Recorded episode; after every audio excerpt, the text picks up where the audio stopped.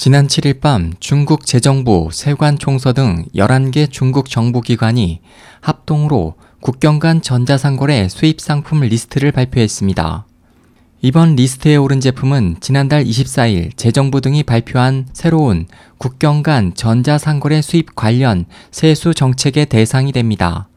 따라서 중국 소비자들은 인터넷을 통해 해외 상품 구입 시 소비세와 부가가치세를 추가 납부해야 합니다.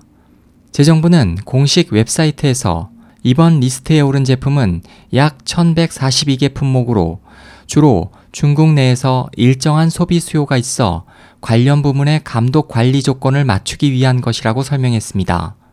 또한 객관적으로도 우편, 택배 등의 방법으로 중국 내에서 수입이 가능한 생필품을 중심으로 일부 식품, 음료수, 의류, 구두, 가전제품, 일부 화장품, 기저귀, 장난감 등이 포함된다고 밝혔습니다.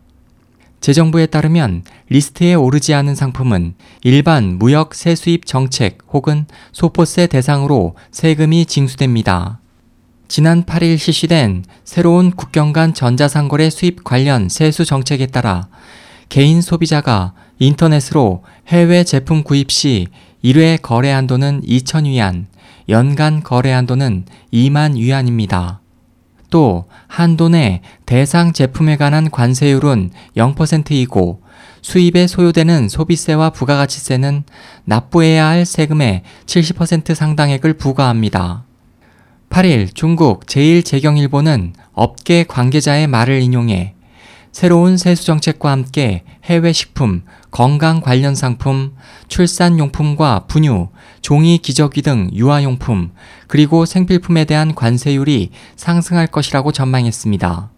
또 중국 내 국경 간 전자 상거래 기업 대부분은 상품을 대량 비축하는 등의 대책으로 늘어난 세금 비용을 감당할 것이라고 밝혔으며 해외에서 유아용품 등을 구매 대행하는 중국계 주민들은 향후 이 정책이 미치는 영향을 지켜보겠다는 견해를 보였다고 전했습니다. 이와 관련해 일부 네티즌들은 이번 세수 정책에 따라 안전하고 고품질의 해외 제품 가격이 사실상 인상되는 것이라며 국내 식품은 안전하지 않은데 해외에 품질 좋고 안전한 식품을 사지 못하게 하는 것인가? 국산품 품질이 좋다면 해외 제품을 사는 사람은 없을 것. 해외 정보를 봉쇄하고 국민들이 국내에서 세뇌를 받도록 하고 있다. 해외 고품질 상품을 사지 못하게 하는 대신 독이 있는 것, 품질이 나쁜 것을 우리에게 강요하고 우리를 죽음으로 내몰고 있다고 강하게 비판했습니다.